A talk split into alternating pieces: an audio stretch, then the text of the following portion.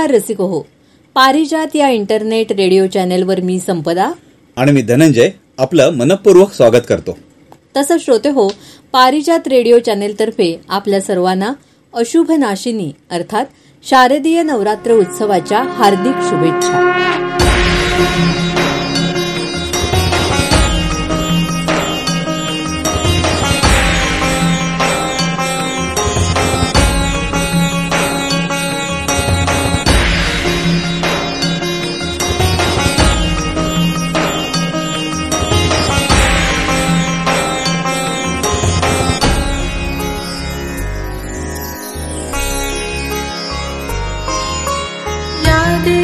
सर्वभूतेषु मातृरूपेण संस्थिता।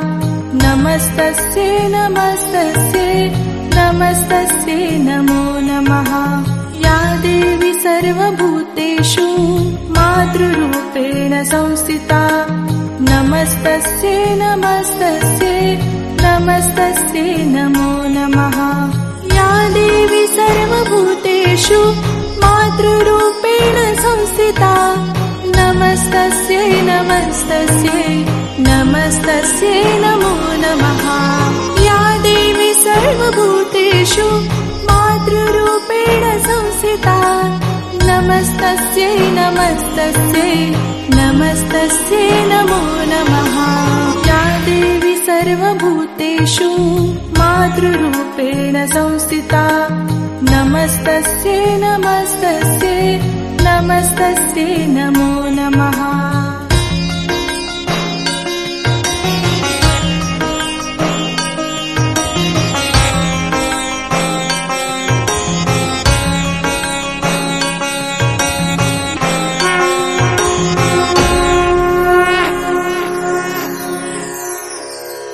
नवरात्र उत्सव हा शक्ती देवतेच्या संकीर्तनाचा उत्सव. दुर्जनांचा नाश आणि सज्जनांचे प्रतिपालन करणाऱ्या देवतांचे उपकार स्मरण्याचा हा उत्सव. आपल्या प्रत्येक सणाचा निसर्गाशी संबंध आहे. म्हणजे बघा ना या काळात पावसाळा संपलेला असतो. शेतकऱ्याचा शेतातल्या पिकांच्या कापणीचा मळणीचा हंगाम सुरू झालेला असतो. त्यामुळे सगळीकडे उत्साह असतो. नवरात्रीचा सणच मुळे उत्साह घेऊन येतो. या उत्सवात शेतीबद्दल कृतज्ञता व्यक्त करण्यासाठी काही ठिकाणी मातीमध्ये सात किंवा नऊ प्रकारची धान्य पेरली जातात आणि त्यावर घटाची स्थापना करतात. नवरात्रीचा हा पहिला दिवस घटस्थापना म्हणून ओळखला जातो. या घटस्थापनेच्या दिवशी देवीची शैलपुत्री रूपात पूजा केली जाते. याचप्रमाणे प्रत्येक दिवशी तिची वेगवेगळ्या नावांनी वेगवेगळ्या रूपामध्ये पूजा केली जाते. हो दुसऱ्या दिवशी द्वितीयेला ब्रह्मचारिणी रूपात तर तिसऱ्या दिवशी तृतीयेला चंद्रघंटा रूपात तिचं पूजन केलं जातं. चौथ्या दिवशी चतुर्थीला कुष्मांडा रूपात तर पाचव्या दिवशी ललिता पंचमीला स्कंदमाता रूपात तिची पूजा करण्यात येते. श्रोते हो सहाव्या दिवशी षष्ठीला कात्यायनी रूपात तर सप्तमीला कालरात्री आणि अष्टमीला महागौरी रूपात देवीची पूजा केली जाते. या अष्टमीला महाअष्टमी असंही म्हणतात. नवमीला म्हणजे महानवमीला देवीची सिद्धिदात्री रूपामध्ये पूजा केली जाते.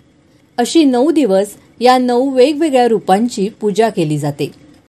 श्रोते हो अशा या जगदंबेच्या भवानी मातेच्या या नवरात्र उत्सवासंबंधी तसंच आता या काळात आपण या आदिशक्तीकडून काय प्रेरणा घेऊ शकतो ते ऐकूया रत्नागिरीच्या सुनीता पाटणकर यांच्याकडून. नमस्कार श्रोते हो सध्या नवरात्र उत्सव सुरू आहे. या निमित्तानं या नवरात्रोत्सवाबद्दल थोडं अधिक बोलावं असं वाटते हा उत्सव देवीचा. ती आदिजननी विविध रूपात सर्व चराचरात वावरते. पण आता गंमत अशी आहे की आपण सृष्टीरचनेचा विचार करताना ब्रह्मदेवाकडे उत्पत्ती विष्णूकडे स्थिती तर महादेवाकडे लय अशी विभागणी ऐकलेली आहे. पण श्रोते हो उत्पत्ती स्थिती लय ही तिन्ही डिपार्टमेंट सांभाळते ती आपली एकटी देवी बरं का? म्हणजे आजच्या काळामध्ये तिला खरंच सुपरवुमन असंच म्हटलं गेलं असतं. अशी ही आपली देवी असुर शक्तीचा नाश करण्यासाठी कधी अष्टभुजानी कधी दशभुजानी तर कधी अष्टादशभुजानी अशी सिद्ध झाली आहे. श्रोते हो नवरात्रात देवी महात्म्य पठण पूजनाला अनन्यसाधारण महत्त्व आहे. हे देवी महात्म्य आपली जी अठरा पुराणं आहेत त्यामध्ये असलेल्या मार्कंडेय पुराणामध्ये अंतर्भूत आहे. त्याचे एकशे सदतीस अध्याय आहेत. पण एक्याऐंशीव्या अध्यायापासून ब्याण्णव्या अध्यायापर्यंतच्या भागात देवी महात्म्य म्हणजे दुर्गा सप्तशती आहे. दीड हजार वर्षापूर्वी हे देवी महात्म्य लिहिलं गेलंय ते केवळ स्त्री जातीचा गौरव करण्यासाठीच. असं म्हटलं तर ते वावगं ठरणार नाही. सत्व रज आणि तम अशा त्रिगुणांनी युक्त असलेल्या अंबा भवानीचा पुरुषालाही लाजवील असा भव्य दिव्य पराक्रम सांगण्यासाठीच ते लिहिलं गेले असुर शक्तीने सर्व जगाला ग्रासून त्रासून टाकलेलं असताना देवाधिदेव त्रस्त होऊन गेले देवीला शरण गेले आणि देवीनंही मग वेगवेगळी रूपं धारण करून सर्वांना भयमुक्त केलं.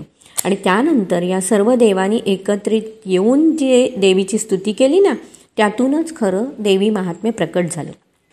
देवी महात्म्याचा प्रथम चरित्र हे जे आहे ते महालक्ष्मीचं आहे आणि एकाच अध्यायाचं आहे. तर मध्यमचरित्र तीन अध्यायांचं आहे. त्याची देवता आहे महाकाली. महिषासूर वधाची कथा त्याच्यामध्ये आहे.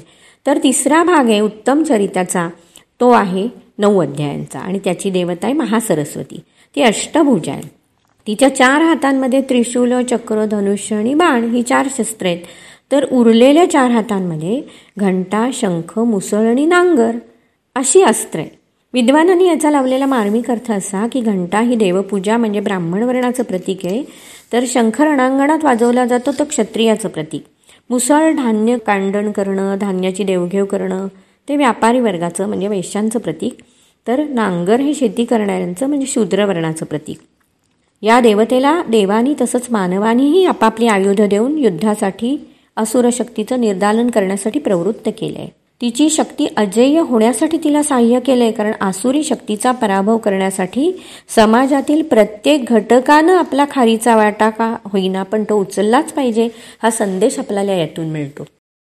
श्रोते हो लावण्यवती असलेली ही देवी शुंभ निशुंभ आदी राक्षसांनी दाखवलेल्या कोणत्याही आमिषाला भुलली तर नाहीच. उलट माझ्या देहावर फक्त माझा आणि माझाच अधिकार आहे. हे स्वातंत्र्य स्त्रीला आहे हे तिनं केलेल्या कडव्या प्रतिकारातून असुरांवर मिळवलेल्या विजयातून सिद्धच केले. पण देह माझा मग मी तो कसाही वापरेन? असंही म्हणणं तिला मान्य नाही कारण असं म्हणणं म्हणजे झाला स्वैराचार. स्त्री शक्तीला अभिप्रेत आहे ते चारित्र्यवान सौंदर्य बरं का? स्त्री ही अबला तर नाहीच पण ती अनेकानेक अंगाने सबलाय हे आता सिद्ध झाले. एकही क्षेत्र असं नाही की जिथे स्त्री शक्ती नाही. त्याचबरोबर हेही खरं आहे की आज समाजात आधुनिक असुरांचं नको इतकं प्राबल्य माजलेलं दिसते दारू मादक द्रव्यांचं सेवन. नको इतका हातात खेळणारा पैसा. यामुळे व्यसनाधीन होत चाललेली तरुण पिढी त्यांच्याकडून घडणारा स्वैराचार आणि दुरावलेली नाती हे आसुरी शक्तीचं थैमानच नव्हे का? तिचं निर्मूलन करण्यासाठी कुठल्याही देवदेवतांनी अवतार घ्यायची वाट कशाला पाहायची? प्रत्येक स्त्रीमध्ये तिच्या मनामध्ये अशी अपराजिता शक्ती उपजतच आहे. गरज आहे ती तिला जागृत करण्याची. श्रोते हो याच महिन्यातील कोजागिरी पौर्णिमेला जेव्हा देवी विचारतील ना को जागर कोण जाग आहे तत्क्षणी आपण सर्वांनी उत्तर द्यायला हवं हो आम्ही जाग्या आहोत. आमच्यातील शक्ती आमचं आत्मभान आता जागं झालंय. जागोजागी मनामनात दडलेल्या आधुनिक असुरांना नष्ट करण्यासाठीची आमची अस्त्रशस्त्र असतील निराळी. पण आम्ही संघटित राहून यांचं निर्दालन करणारच आहोत. कारण ती उभी आहे आपल्या पाठीशी आशीर्वादाचा हात उंचावून. त्यानिमित्तानं आज तिचा जय जयकार करूया आणि म्हणूया उदो बोला उदो अंबा बाई माऊलीचा हो. उदो कारे गर्दती? काय महिमा वर्णू तिचा हो? उदो बोला उदो अंबाबाई माऊलीचा हो. नवरात्र उत्सवाच्या निमित्तानं सुनीता पाटणकर यांचं हे मनोगत आपल्याला नक्कीच विचार करायला लावणार आहे. संपदा मगाशी आपण म्हटलं ना की या नवरात्री उत्सवात नऊ दिवस देवीच्या वेगवेगळ्या रूपांची पूजा केली जाते? हो बरोबर. मग त्याचप्रमाणे नवरात्रीचे नऊ दिवस वेगवेगळ्या फुलांच्या माळा घालण्याची देखील प्रथा आहे. हो पहिली माळ शेवंती सोनचाफा अशा पिवळ्या फुलांची. तर दुसरी माळ मोगरा तगर अनंत चमेली अशा पांढऱ्या फुलांची. तिसरी माळ गोकर्ण कृष्णकमळ अशा निळ्या फुलांची. तर चौथी माळ अबोली तेरडा अशा केशरी फुलांची. पाचवी माळ बेलाची आणि सहावी माळ कर्दळीच्या फुलांची. सातवी माळ झेंडूच्या फुलांची आणि आठवी माळ कमळ गुलाब जास्वंदी अशा तांबड्या फुलांची. आणि नवव्या माळेला कुंकुमार्चन करतात. किती सुंदर दिसत असेल ना फुलांसोबत आईचं रूप. अ, तुला काय झालं हसायला? तुम्ही बायका नाही का या नवरात्रात त्या वेगवेगळ्या रंगाच्या साड्या नेसता? त्याची आठवण झाली मला. हो ना. पण यावर्षी कोरोनामुळे काही एन्जॉयच करता येत नाहीये. नाहीतर अगदी नोकरीला जाताना सुद्धा सगळ्या जणी त्या त्या रंगाच्या साड्या नेसून जातात. मग ते तुमचे ग्रुप फोटो आणि काय काय? पेपरमध्ये सगळी पानाच्या पानं भरून त्याचे फोटो यायचे. खरंच आहे. सगळ्याच ठिकाणच्या स्त्रियांनी ही रंगांची संकल्पना अगदी उचलून धरली. आणि नवरात्रीच्या या नऊ दिवसात रंगांची अक्षरशः उधळण आपल्याला बघायला मिळायला लागली. संपदा हा आनंद आहे ना हा आनंद आपण ग्रॅब करायला शिकलं पाहिजे. सण असो वा उत्सव त्यात यांत्रिकपणा येऊ न देता आपलं त्या त्या देवतांप्रती असलेलं प्रेम भक्ती हे व्यक्त करण्यामधूनच आपल्याला समाधान मिळत असतं आनंद मिळत असतो हे महत्वाचं. अगदी खरंय. आता आपण श्रीदेवी अंबा मातेचं गुणगान ऐकूया. गोव्याच्या मुग्धा गावकर यांच्याकडून.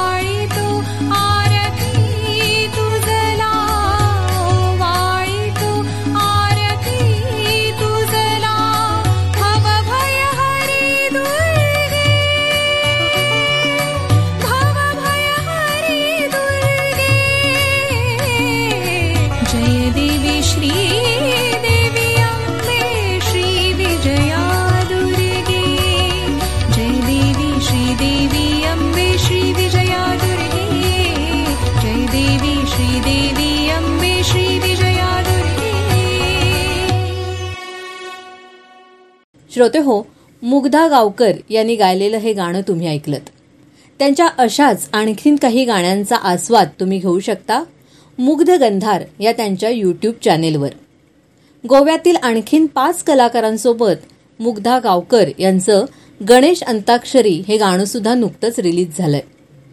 तीन गायक आणि तीन गायिका यांनी सर्वांची कोरोनापासून सुटका व्हावी यासाठी श्री गणेशाची अंताक्षरी स्वरूपात केलेली आळवणी नक्की ऐका. मुग्ध गंधार या त्यांच्या यूट्यूब चॅनेलवर श्रोते हो या नवरात्री उत्सवात या आदिमातेच्या चरणी आपण नक्कीच प्रार्थना करूया की या कोरोना नामक महामारीपासून आमची सगळ्यांची सुटका कर. पण धनंजय त्याचबरोबर आपण आपली स्वतःची काळजी घेणं हे सुद्धा तितकंच गरजेचं आहे. बरोबर. आता हल्ली काय झालंय लॉकडाऊन थोडा थोडा शिथिल व्हायला लागल्यापासून लोकांच्यातही शिथिलता आलेली दिसायला लागले. म्हणजे जे लोक सिरियसली या सगळ्या गोष्टींचं पालन करत होते बाहेर जाताना मास्क लावून जाणं सॅनिटायझर सोबत घेऊन जाणं ह्या गोष्टींना आता लोक थोडे कुठे थोडेसे कुठेतरी कंटाळल्यासारखे वाटायला लागले किंवा आता त्या लोक तेवढं ते पूर्वी इतकं पाळत नाहीत असं दिसतंय आपल्याला. आणि त्याचं एक कारण असंही आहे की आता आपण बघतोय की जे पॉझिटिव्ह रिपोर्ट येत होते त्याची संख्याही खूप कमी झाली. म्हणजे आपल्या रत्नागिरी तालुक्याबद्दल बोलायचं तर अठरा एकोणीस तारखेच्या दरम्यान काहीतरी शून्य संख्या होती. म्हणजे कोणताच कुणाचाही रिपोर्ट त्या दिवशी पॉझिटिव्ह आलेला नव्हता. तर ही खूप चांगली गोष्ट आहे आणि कदाचित त्यामुळे सुद्धा थोडी शिथिलता लोकांच्या वागण्यामध्ये आलेली असू शकते. हो बरोबर आहे. या क्षणी लोकांनी खूप काळजी घेणं गरजेचं आहे. याचं कारण आता हा कोरोना जरी आपल्याला अदृश्य स्वरूपात असला तरी तो वेगाने पसरतोय आणि आपल्या समोरती येणारी व्यक्ती ही कशा स्वरूपात असेल ती प्रत्यक्ष इन्फेक्टेड असेल का हे आपल्याला त्याकडे पाहून तर कळणार नाही. मग आपण मास्क सतत वापरणं दोन माणसांमध्ये पुरेसं अंतर ठेवणं आणि बाहेरून आल्यावर हातपाय स्वच्छ साबणाने धुणं आणि जिथे साबण शक्य नसेल तिथे सॅनिटायझरचा वापर करणं. एवढ्या जुजबी गोष्टी तरी प्रत्येकाने जर सांभाळल्या तरी कोरोनाचा खूपसा अटकाव सहज होऊ शकेल. आणि हेच सगळं सांगण्यासाठी आपले माननीय पंतप्रधान श्रीयुत नरेंद्र मोदी यांनी मंगळवारी संध्याकाळी सहा वाजता प्रसारमाध्यमातून आपल्या भेटीला येऊन आपल्याला हा संदेश त्यांनी दिलेला आहे. तर श्रोते हो आपण या सगळ्या नियमांचं नक्कीच पालन करूया.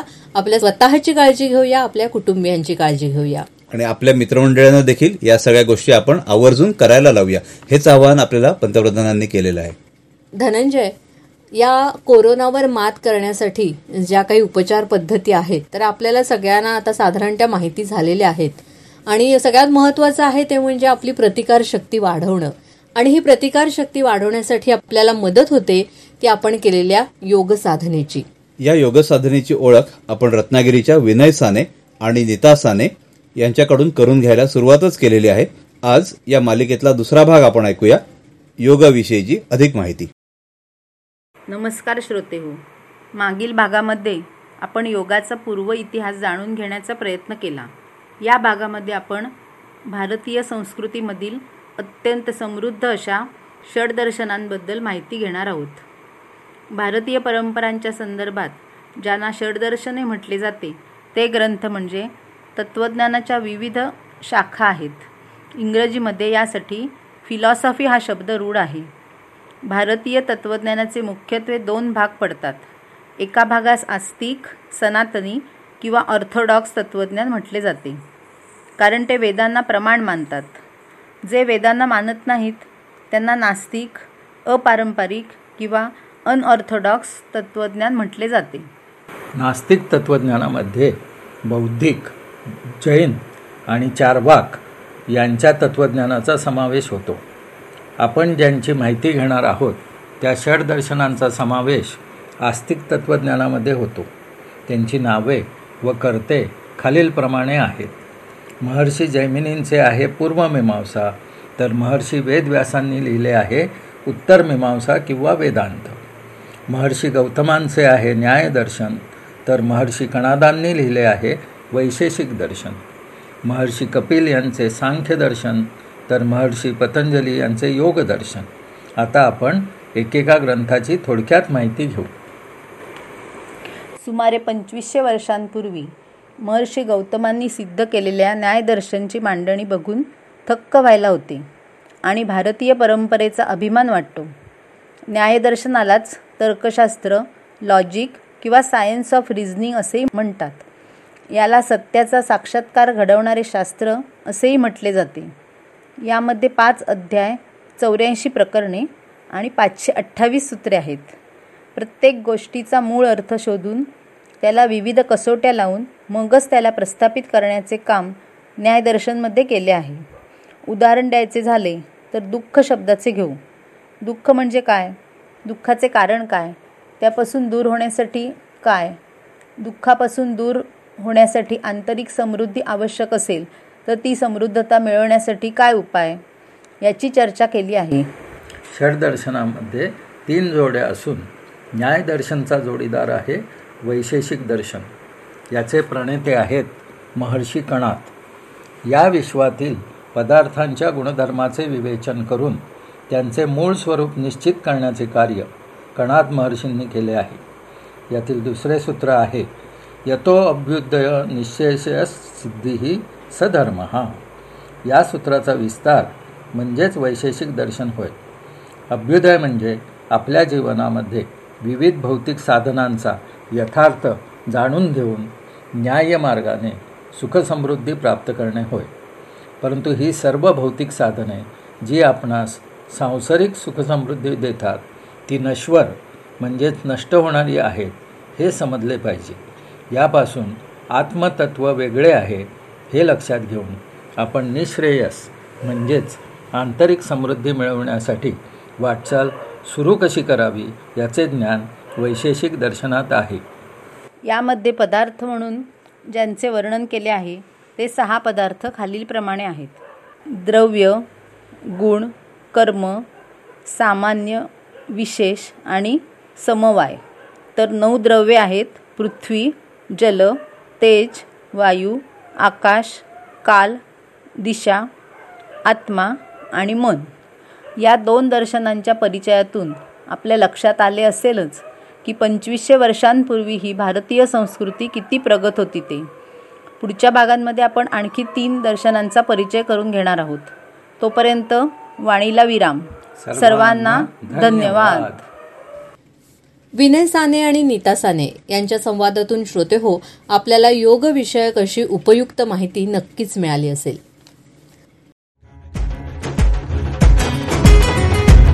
आपण ऐकताय पारिजात इंटरनेट रेडिओ चॅनेल.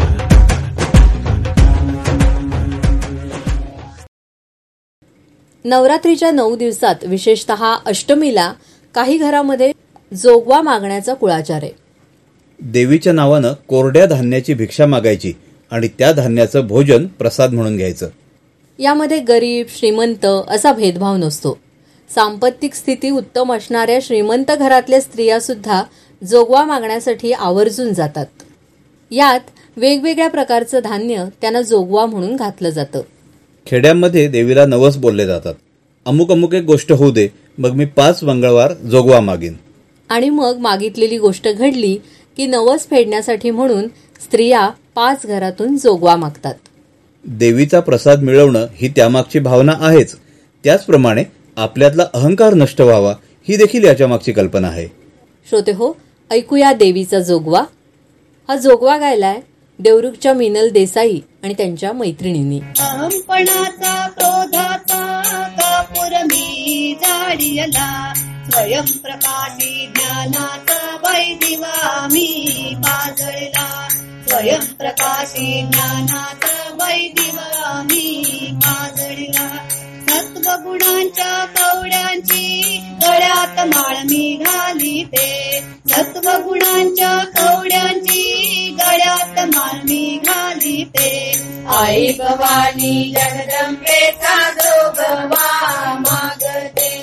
आई भवानी जगदंबेचा जोगवा मागते. आई भवानी जगदंबेचा जोगवा मागते. आता जोगवा मागते आता जोगवा मागते. आई भवानी जगदंबेचा जोगवा मागते.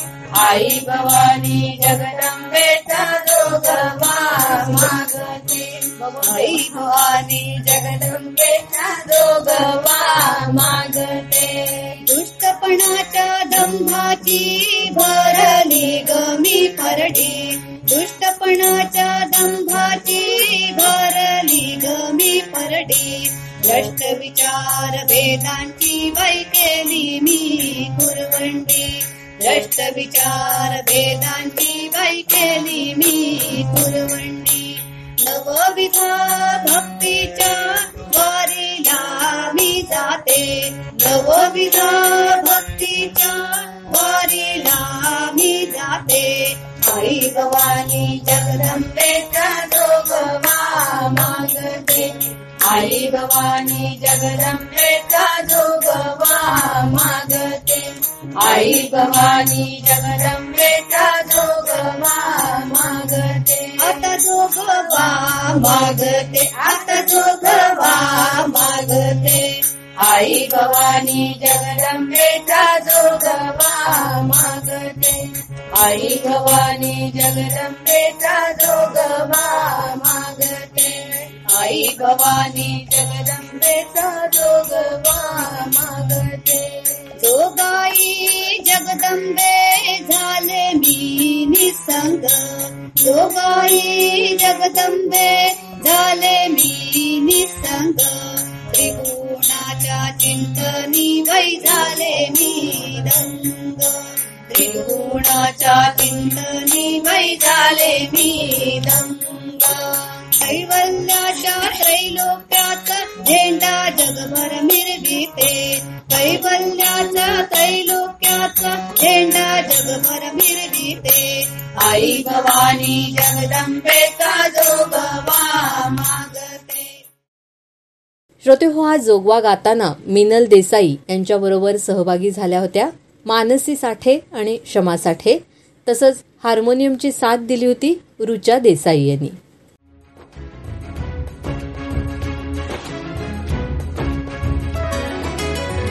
पारिजात रेडिओ आपलं इंटरनेट रेडिओ चॅनल.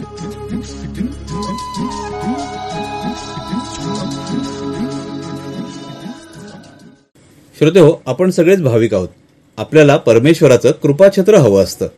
याचा अर्थ असा होत नाही की आपण भॅड आहोत. उलट भक्ती करणं हे भॅडाचं नाही तर शुराचं लक्षण आहे. आपण इतिहासात पाहिलं तरी लक्षात येईल की असे कितीतरी शूर लढवय्ये होते की ज्यांचं स्वतःचं असं एक दैवत होतं. छत्रपती शिवराय सुद्धा आई भवानीचा आशीर्वाद घेऊनच लढाईला जात होते. नेताजी सुभाषचंद्र बोस हे कालीमातेचे भक्त होते. तर महाराणा प्रताप हे एकलिंगजीचे भक्त होते. शाहू महाराजांच्या सातारा दरबारी दुर्गोत्सव हा आनंदाने साजरा होई. तसंच पेशव्यांनीही पुणे दरबारी वार्षिक दुर्गोत्सव मोठ्या थाटामाटात आणि भव्यपणे साजरा करण्याची प्रथा चालू ठेवली होती असेही संदर्भ आहेत. या नऊ दिवसात भवानी देवीची आराधना करून तिच्या समोर नंदादीप प्रज्वलित करून तिला नैवेद्य अर्पण करून पूजा केली जायची. म्हणजेच आपण एखाद्या देवतेची भक्ती करतो पूजन करतो हे आपण अभिमानानं सांगायला हवं. अनेक गैरसमज बऱ्याच लोकांच्या मनात असतो. तो म्हणजे भक्ती करणं हे म्हाताऱ्या लोकांचं काम आहे. म्हणजे जेव्हा अंगात शक्ती असते उमेद असते त्या वयात म्हणजे तरुणपणात फक्त पैसा कमवायचा मौज मजा करायची. आणि जेव्हा शरीर थकतं गलित गात्र होतं तेव्हा भक्ती करायची. देवाचं नामस्मरण करून त्याला आळवायचं. असं का असतं लोकांच्या मनात? खरं तर या उलट जर लहानपणापासून बालपणापासूनच भक्ती केली या परमेश्वराच्या चरणी लीन झालो तर वृद्धापकाळ हा कष्टाचा नाही तर सुखाचा बनेल. म्हणूनच आपण आपल्या पुढच्या पिढीला लहानपणापासूनच भक्तीचे संस्कार द्यायला हवेत. जेव्हा आपण आपल्या बाबतीत किंवा दुसऱ्याच्या कुणाच्याही बाबतीत एखादी चांगली घटना ऐकतो तेव्हा आपल्या तोंडात कधी आपल्या देवाचं नाव येतं का हो? जय श्रीराम. गणपती बाप्पा मोर्या जय जगदंब नारायण काहीही जे तुम्हाला आवडेल ते आपण नक्कीच अशा वेळी म्हणू शकतो. आणि ही भक्तीच वेळप्रसंगी शक्ती बनून आपल्या पाठी उभी राहते. आपण देवीचे अनेक रूपं बघतो. महाकाली रक्तदंतिका चामुंडा अशी असुरांसाठी भयकारी रूपं घेणारी ही आदिमाता आपल्या भक्तांसाठी मात्र महासरस्वती महालक्ष्मी अनुसूया अशा प्रेमळ रूपात दिसते. आईचं हे प्रेम वात्सल्य आपण या नवरात्रीच्या उत्सव काळात अनुभवत असतो. कोल्हापूरची महालक्ष्मी अंबाबाई अनेक भाविकांचं श्रद्धास्थान आहे. श्रोते हो या कोल्हासूर मर्दिनी अंबाबाईची आळवणी ऐकूया रत्नागिरीच्या विजय रानडे यांनी गायलेल्या या गीतातून. कोल्हासुरमर्दिनी भवानी तू जगताची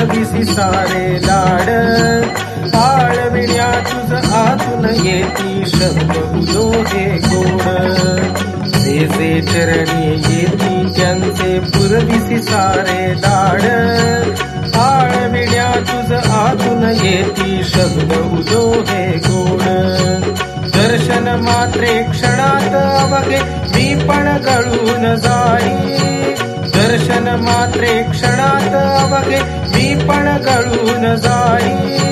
तूच शक्ती दे तूच युक्ती दे यश दे अंबाबाई. तूच शक्ती दे तूच युक्ती दे यश दे अंबाबाई.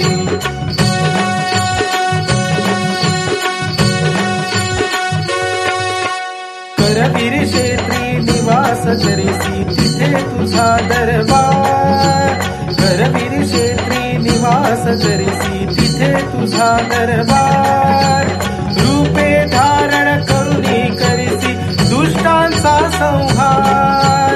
रूपे धारण करुणी करीसी दुष्टांचा संहार. तुझ वर्णाया अपुरी पडते जन्मांची पुण्याई. तुझ वर्णाया अपुरी पडते जन्मांची पुण्याई. तूच शक्ती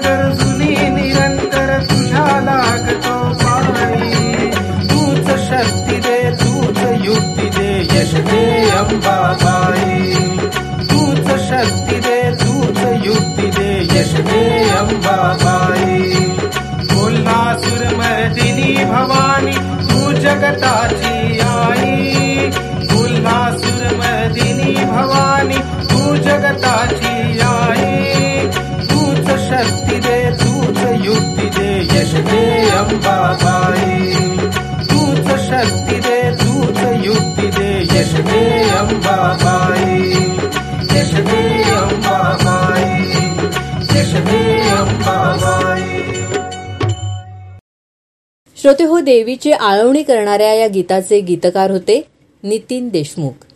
संगीतकार आणि गायक विजय रानडे. संगीत संयोजन होतं दर्शन पुळेकर यांचं. तर तालवाद्यांची साथ दिली होती केदार लिंगायत मंगेश चव्हाण आणि हरेश केळकर यांनी. आपण ऐकताय पारिजात इंटरनेट रेडिओ चॅनेल.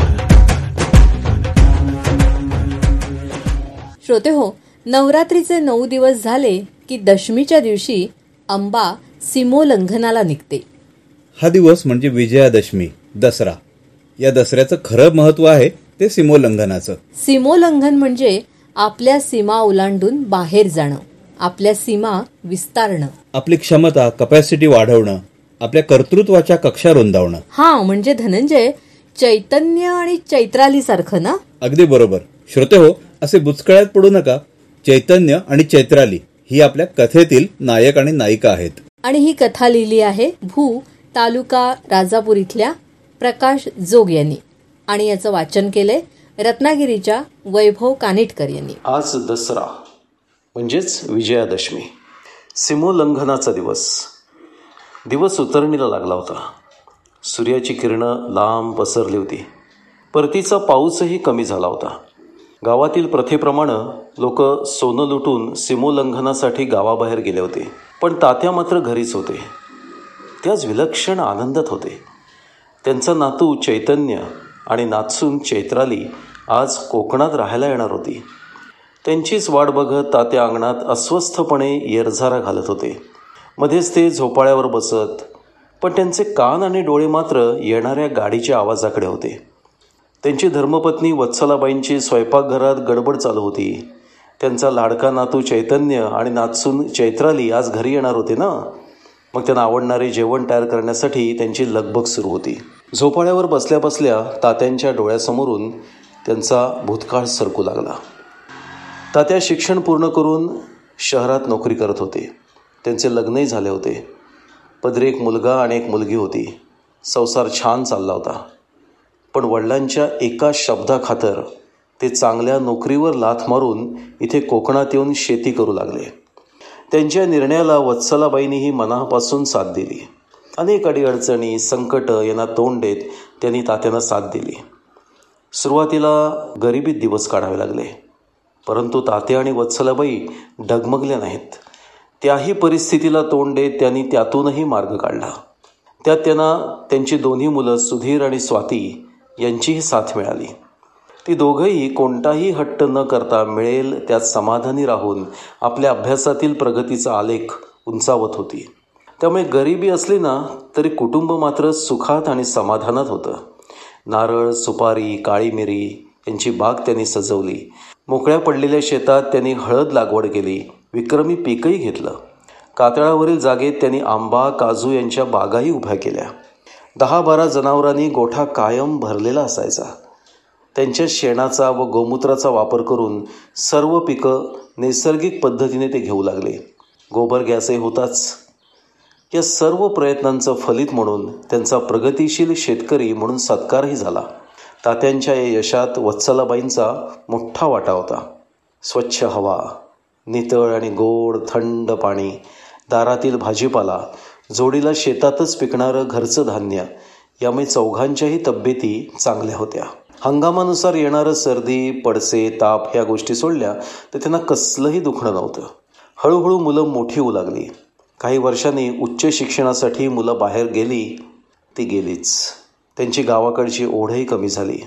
यथावकाश दोन्ही मुलांची लग्नही झाली. मुलगा सुधीर आणि सून संध्या नोकरीनिमित्त शहरात असल्यामुळे त्यांना फारसं गावी येणं आवडत नसे.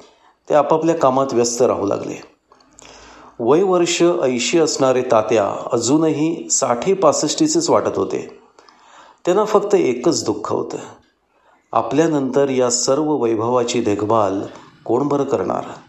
ते नेहमी पूजा करताना देवांना व दत्तप्रभूंना साकडं घालत मी आहे तोपर्यंत तुमची सेवा करेन पुढची व्यवस्था तुम्हीच करा. कारण सुधीरला आणि संध्याला चांगली नोकरी असल्यामुळे त्यांची इथे येऊन कष्ट करायची आणि मातीत हात घालायची तयारी नव्हती. त्यामुळे त्या दोघांनी स्पष्टच सांगितलं होतं की आम्हाला तिकडे येऊन राहायला जमणार नाही. तुम्हीच ते सर्व विकून इकडे येऊन राहा. पण तात्यानं ते मान्य नव्हतं. रक्ताचं पाणी करून उभं केलेलं सारं वैभव विकून शहरात जाणं त्यांना पटणारच नव्हतं. इथे राहून होणारे फायदे तोटे त्यांना माहीत होते. परंतु हे सर्व सुधीर आणि संध्याला पटणारं नव्हतं. उगाच वाद नकोत म्हणून तात्या गप्पच राहत. पण मनात चिंताही असेच. त्यामुळे ते देवांना साकडं घालत असत. हां त्यांना आशेचा एक किरण दिसत होता. तो म्हणजे त्यांचा नातू चैतन्य. त्याला कोकणातल्या मोकळ्या हवेची शेताची आवड होती. पण आईवडिलांच्या पुढे तो बोलू शकत नव्हता. त्यानं बारावी झाल्यानंतर ॲग्रिकल्चर कॉलेजला जाण्याचा निर्णय घेतला. तो त्याचा हट्ट त्याच्या आईबाबांना म्हणजे सुधीर आणि संध्या यांना मानावा लागला. त्याचं शिक्षण चालू असताना सुट्टी लागली रे लागली की तो गावी तात्यांकडे यायचा. इथली शेतीची कामं पिकं पद्धती झाडांची निगा हे सर्व त्याने तात्यांकडून शिकून घेतलं. त्याची त्याला गोडीच लागली. तो इथे तात्यांकडे रमायचा. असेच दिवस भरभर निघून जात होते. तात्यांची चिंताही दिवसेंदिवस वाढत चालली होती. पुढे हे सर्व सांभाळणार कोण? हा प्रश्न काही सुटला नव्हता.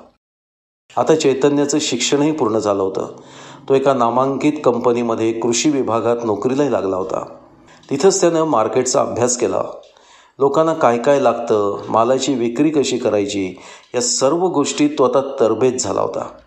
तिथेच त्याची ओळख क्वालिटी कंट्रोल सांभाळणाऱ्या एका मुलीशी म्हणजेच चैत्रालीशी झाली. कामानिमित्त ती दोघं सतत संपर्कात असायची. यथावकाश त्याचं रूपांतर प्रेमात होऊन त्यांचं लग्नही झालं. तात्यांना आणि वत्सलाबाईंना खूप आनंद झाला. आता चैतन्यबरोबर चैत्रालीही कोकणातल्या घरी येऊ लागली. तिचं सर्व आयुष्य शहरात गेलेलं. त्यामुळे तिला खेडेगावातील सर्व गोष्टींचं भरपूर आकर्षण होतं. ती घरी आली की फुलझाडं शेती यांच्यातच रमायची. गोठ्यातील सांज सकाळ गाई वासरांचं हंबरणं तिला विशेष आवडायचं. अशीच ती दोघंही यंदाच्या मे महिन्यात पंधरा दिवस राहायला आली होती. कोकणातील फळं त्यांच्यावर पारंपरिक पद्धतीने केलेल्या प्रक्रिया त्यापासून केलेले उपपदार्थ या सर्व गोष्टी त्या दोघांनी वत्सलाबाईंकडून शिकून घेतल्या. वयोपरत्वे थकत चाललेल्या वत्सलाबाईंनी चैत्रालीला मोठ्या हौसेनं सारं शिकवलं. तिनेही फार तन्मयतेने ते शिकून घेतलं. पंधरा दिवसांच्या सुटीनंतर परत जाताना ती त्यातले थोडे पदार्थ आपल्याबरोबर घेऊन गेली. जाताना चैतन्य आणि चैत्रालीच्या डोक्यात काही वेगळेच विचार घोळत होते. त्यांनी तात्यांना गणपतीत परत येण्याचं कबूल केलं. मधल्या दोन महिन्यात चैत्रानीनं नेलेल्या सर्व पदार्थांची लॅबमध्ये टेस्टिंग करून त्याचे रिपोर्ट घेतले होते. दोघांनी पुढच्या जुळवणीला सुरुवातही केली. या गोष्टीचा थांगपत्ता त्यांनी ना आपल्या आईवडिलांना ना तात्या आणि वत्सलाबाईंना लागून दिला. ठरल्याप्रमाणे गणपती दोघंही आले. गणपतीच्या दिवशी चैतन्याने गणपतीची यथासांग पूजा केली. वत्सलाबाईंच्या मार्गदर्शनाखाली चैत्रालीने मोदक करून गणपतीला एकवीस मोदकांचा नैवेद्यही दाखवला. आरत्याही दणक्यात झाल्या. आज घर अगदी आनंदानं भरून गेलं होतं. यावर्षी तात्यांचा मुलगा सुधीर व सून संध्या हे दोघेही आले होते. याच आनंदात गणपतीचे दिवस भराभर निघूनही गेले. गौरीबरोबर गणपती मूर्तीचं विसर्जनही झालं. दुसऱ्या दिवशी सर्व परत जाणार होते. तात्या व वत्सलाबाई आता दोघंच घरात राहणार होते. याच विचारानं तात्या जरा खिन्न झाले होते. रात्री जेवणं झाल्यावर चैतन्य आणि चैत्रालीनं सर्वांना सांगितलं की आम्हाला तुम्हा सर्वांना काही सांगायचं आहे सर्वांना समोर बसून चैतन्याने बोलायला सुरुवात केली. त्याला कोकणात येऊन राहायचं आहे इथे फळ प्रक्रिया उद्योग सुरू करायचा आहे असं चैतन्याने सांगितलं. या गोष्टीला अर्थातच चैत्रालीनेही दुजोरा दिला. तिचीही हे सर्व करण्याची तयारी होती. हे सगळं उभं करण्यासाठी त्याला तात्यांची परवानगी हवी होती. त्याचा हा निर्णय त्याच्या आईवडिलांना म्हणजे सुधीर आणि संध्या यांना मात्र काही तेवढा पटलेला नव्हता. त्यांच्यासाठी तर हा धक्काच होता. परंतु तात्या आणि वत्सलाबाईंनी मात्र याला लगेच अगदी आनंदाने परवानगी दिली. तात्यांचे साकडे दत्तप्रभूने ऐकले होते. याचा तात्यांना फार आनंद झाला. आता या वैभवाला तरुण मालक आणि काळजीवाहक मिळाला होता. आज दसऱ्याच्या दिवशीच चैतन्य सीमोल्लंघन करून परत गावाकडे येणार याच विचाराच्या तंद्रीत असतानाच गाडीचा हॉर्न वाजला. तात्यांची तंद्री भंग पावली. तात्यांनी दारातील गडी लगेच सामान आणण्यासाठी पाठवला. पुढच्या पिढीच्या तरुण काळजीवाहकाचे औक्षण करण्यासाठी तात्या व वत्सलाबाई पुढे सरसावले. आज खऱ्या अर्थाने त्यांनी आयुष्यभर केलेल्या कष्टाचे सार्थक झाले. वैभव कानिटकर यांनी वाचन केलेली प्रकाश जोग यांची ही कथा अगदी वास्तववादी आहे. आपण बघतो आजकाल सगळ्यांनाच शहरातली लाईफस्टाईल खुणावत असते. अगदी खेडेगावात राहणाऱ्या मुलींना सुद्धा सासर मात्र शहरात हवं असतं. मग अशा परिस्थितीत एखाद्या शहरातल्या मुलीनं खेड्यात येऊन संसार करावा अशी अपेक्षा आपण कशी करणार? का करू नये? आजकाल खेडी सुद्धा सुधारत आहेत दळणवळणाची साधनं संपर्क साधनं सोयी सुविधा कितीतरी गोष्टी आता खेड्यापर्यंत पोहोचल्या आहेत आता गावातून फक्त कौलारू जुन्या टाईपची घरं दिसत नाहीत तर टुमदार बंगलेही लोक बांधू लागलेत.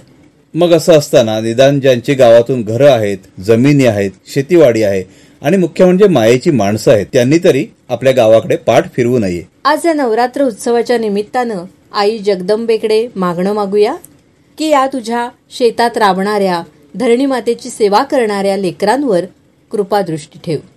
तर श्रोते हो रत्नागिरीच्या ईशानी पाटणकर यांनी गायलेलं आईचं एक गीत आता आपण ऐकूया. माय भवानी तुझे कुशीत तुझी आई.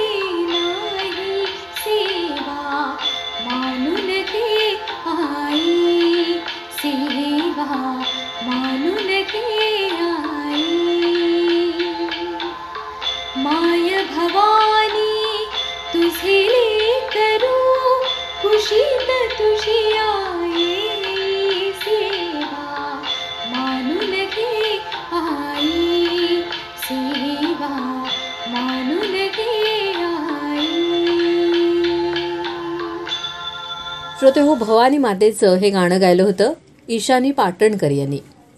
धनंजय मगाशी आपण जोगवा मागण्यासंबंधी बोललो तसंच शारदीय नवरात्र काळात नऊ दिवस देवीचा गोंधळ घालण्याची सुद्धा पद्धत वेगवेगळ्या समाजात प्रचलित आहे. देवीचे उपासक ज्यांना गोंधळी असं म्हणतात ते गोंधळी संबळ या वाद्याच्या साथीनं देवीची स्तुती करतात. अर्थात देवीची स्तुती करणारी कवनं देवीसमोर सादर करतात. आणि या प्रकारालाच गोंधळ घालणं असं म्हणतात. श्रोते हो अशी एक गोष्ट सांगितली जाते की भगवान परशुराम यांनी बेटासूर नावाच्या राक्षसाचा वध केला आणि त्याचं शिर धडापासून वेगळं केलं. त्याच्या शिराच्या तंतूंना ओवून त्यापासून एक वाद्य तयार केलं आणि आपली माता रेणुका हिच्यासमोर हे वाद्य वाजवून त्यांनी तिला वंदन केलं. आणि तेव्हापासून गोंधळ परंपरा सुरू झाली असं मानलं जातं. महाराष्ट्रात नवरात्र उत्सवात देवीचं संकीर्तन होतं ते या गोंधळाच्या रूपात. नृत्य ग्रंथावली. या ग्रंथामध्ये गोंधळाचा उल्लेख गोंडली किंवा गोंदली नृत्य म्हणून केलेला आहे. म्हणजेच त्याचा अपभ्रंश होऊन पुढे गोंधळ हा शब्द आला असावा. ग्रामीण भागांप्रमाणेच शहरी भागातही गोंधळ पूजेला खूप मोठं महत्त्व आहे. रात्रभर देवीची गाणी गात जागरण गोंधळ केला जातो. देवीच्या गोंधळात देवीच्या पराक्रमाची गाथा सांगितली जाते. प्रत्येक राज्यामध्ये नवरात्र आणि देवीच्या पूजेच्या पद्धतीत आपल्याला विविधता आढळते. आता बघा ना पश्चिम बंगालमध्ये महाकाली उत्सव साजरा केला जातो. महाराष्ट्रात गोंधळ जागरण करायची परंपरा आहे. तर गुजरातमध्ये गरबा दांडियामुळे तिथला नवरात्र उत्सव हा प्रसिद्ध आहे. टाळ्यांच्या किंवा टिपऱ्यांच्या लयबद्ध गजरामध्ये देवीची भक्तिरसपूर्ण गाणी म्हणून हा गरबा खेळला जातो. टाळीच्या आघातातून तेजाची निर्मिती होते अशी यामागची श्रद्धा आहे. तसंच टाळ्यांच्या माध्यमातून श्री दुर्गादेवीला ध्यानातून जागृत करून ब्रह्मांडासाठी कार्य करावं असं आवाहन केलं जातं. गोलाकार फेर धरून टाळ्या वाजवून देवीला आवाहन करणारी भक्तिपूर्ण गाणी म्हटल्यामुळे देवीप्रती प्रेमभाव भक्तिभाव जागृत व्हायला मदत होते. गरब्याच्या वेळी गोलाकार फेर धरून केलेलं मंडल हे घटाचं प्रतीक मानलं जातं. छिद्र असलेल्या रंगीबेरंगी मातीच्या घड्यात दिवे लावले जातात आणि त्याच्या भोवती गोलाकार नाचून म्हणजेच गरबा दांडिया खेळून गुजरातमध्ये परंपरेनुसार हा उत्सव साजरा केला जातो. आजकाल हा गरबा किंवा दांडिया हे फक्त गुजरात पुरतं मर्यादित न राहता सगळ्याच भाविकांना याने वेळ लावलंय ते आपापल्या देवाचं गुणगान करण्यासाठी. चला तर मग श्रोते हो आपणही दुबईच्या सागर पाटील यांच्याबरोबर या भक्तिरसात न्हावून निघूया.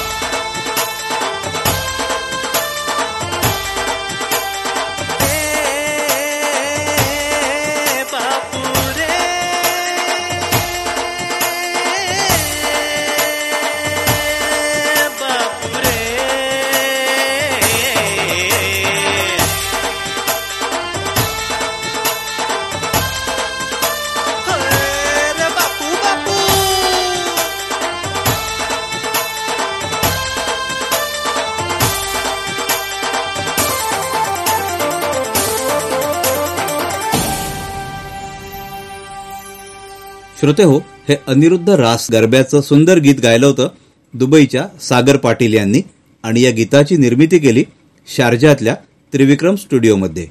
श्रोते हो आमच्या या पारिजात इंटरनेट रेडिओ चॅनेलला तुम्ही खूप छान प्रतिसाद देताय तुमच्या प्रतिक्रिया वेळोवेळी आमच्यापर्यंत येऊन पोहोचतायत. वेगवेगळ्या प्रकारचे तुम्ही कार्यक्रम आम्हाला पाठवताय. पण जे श्रोते आज नव्यानं कार्यक्रम ऐकतात त्यांच्यासाठी मी पुन्हा एकदा सांगते की श्रोते हो तुम्हीही पारिजात रेडिओवरच्या कार्यक्रमामध्ये सहभागी होऊ शकता. त्यासाठी तुम्हाला अधिक माहिती हवी असेल तर तुम्ही आमच्या पारिजात रेडिओ या फेसबुक पेजला भेट द्या. तसंच आमच्या पारिजात रेडिओच्या व्हॉट्सॲप क्रमांकावरही आपण संपर्क साधू शकता. आमचा मोबाईल नंबर आहे nine four double two four two nine triple three. चौऱ्याण्णव बावीस बेचाळीस त्र्याण्णव तेहतीस. तर श्रोते हो तुमच्या सहभागाचं आमच्या इथे स्वागतच आहे. आणि श्रोते हो गेल्या कार्यक्रमात सांगितल्याप्रमाणे आपले जुने सर्व कार्यक्रम आता पॉडकास्ट प्लॅटफॉर्मवर देखील उपलब्ध आहेत. अँकर dot F M slash Parijat radio या लिंकवरून आपण दिवसाचे चोवीस तास आठवड्यातील सातही दिवस केव्हाही आपल्या या पारिजात रेडिओचे कार्यक्रम ऐकू शकता. मागच्या गुरुवारी जो कार्यक्रम सादर झाला तो आजच्या गुरुवारी आपल्याला पॉडकास्टवर उपलब्ध होईल. मात्र नवीन कार्यक्रम हा दर गुरुवारी फक्त आपल्या पारिजात रेडिओच्या लिंकवर. आणि आता आपल्या कार्यक्रमाची वेळ संपत आली तेव्हा श्रोते हो पुन्हा एकदा सांगते असंच पारिजात रेडिओ चॅनेलवर प्रेम करत राहा. आमच्या या कार्यक्रमाची लिंक आपल्या नातेवाईकांना आपल्या मित्रमंडळींना अवश्य शेअर करा. त्यांनाही हा रेडिओ ऐकायला सांगा. तेव्हा श्रोते हो आमचा फ्रेश कार्यक्रम मात्र गुरुवारीच ऐकत राहा. अर्थातच त्याचा पुनप्रत्ययाचा आनंद तुम्ही पॉडकास्टवर घेऊ शकता. पण गुरुवारी सकाळी सात वाजता कार्यक्रम प्रसारित झाल्यानंतर एक एक तासानं त्याचं पुनःप्रसारण आम्ही आमच्या या लिंकवरून करत असतो. तेव्हा पुन्हा भेटूया पुढच्या गुरुवारी नवीन कार्यक्रमासह. आणि आता मी संपदा. आणि मी धनंजय आपला निरोप घेतोय. नमस्कार. नमस्कार.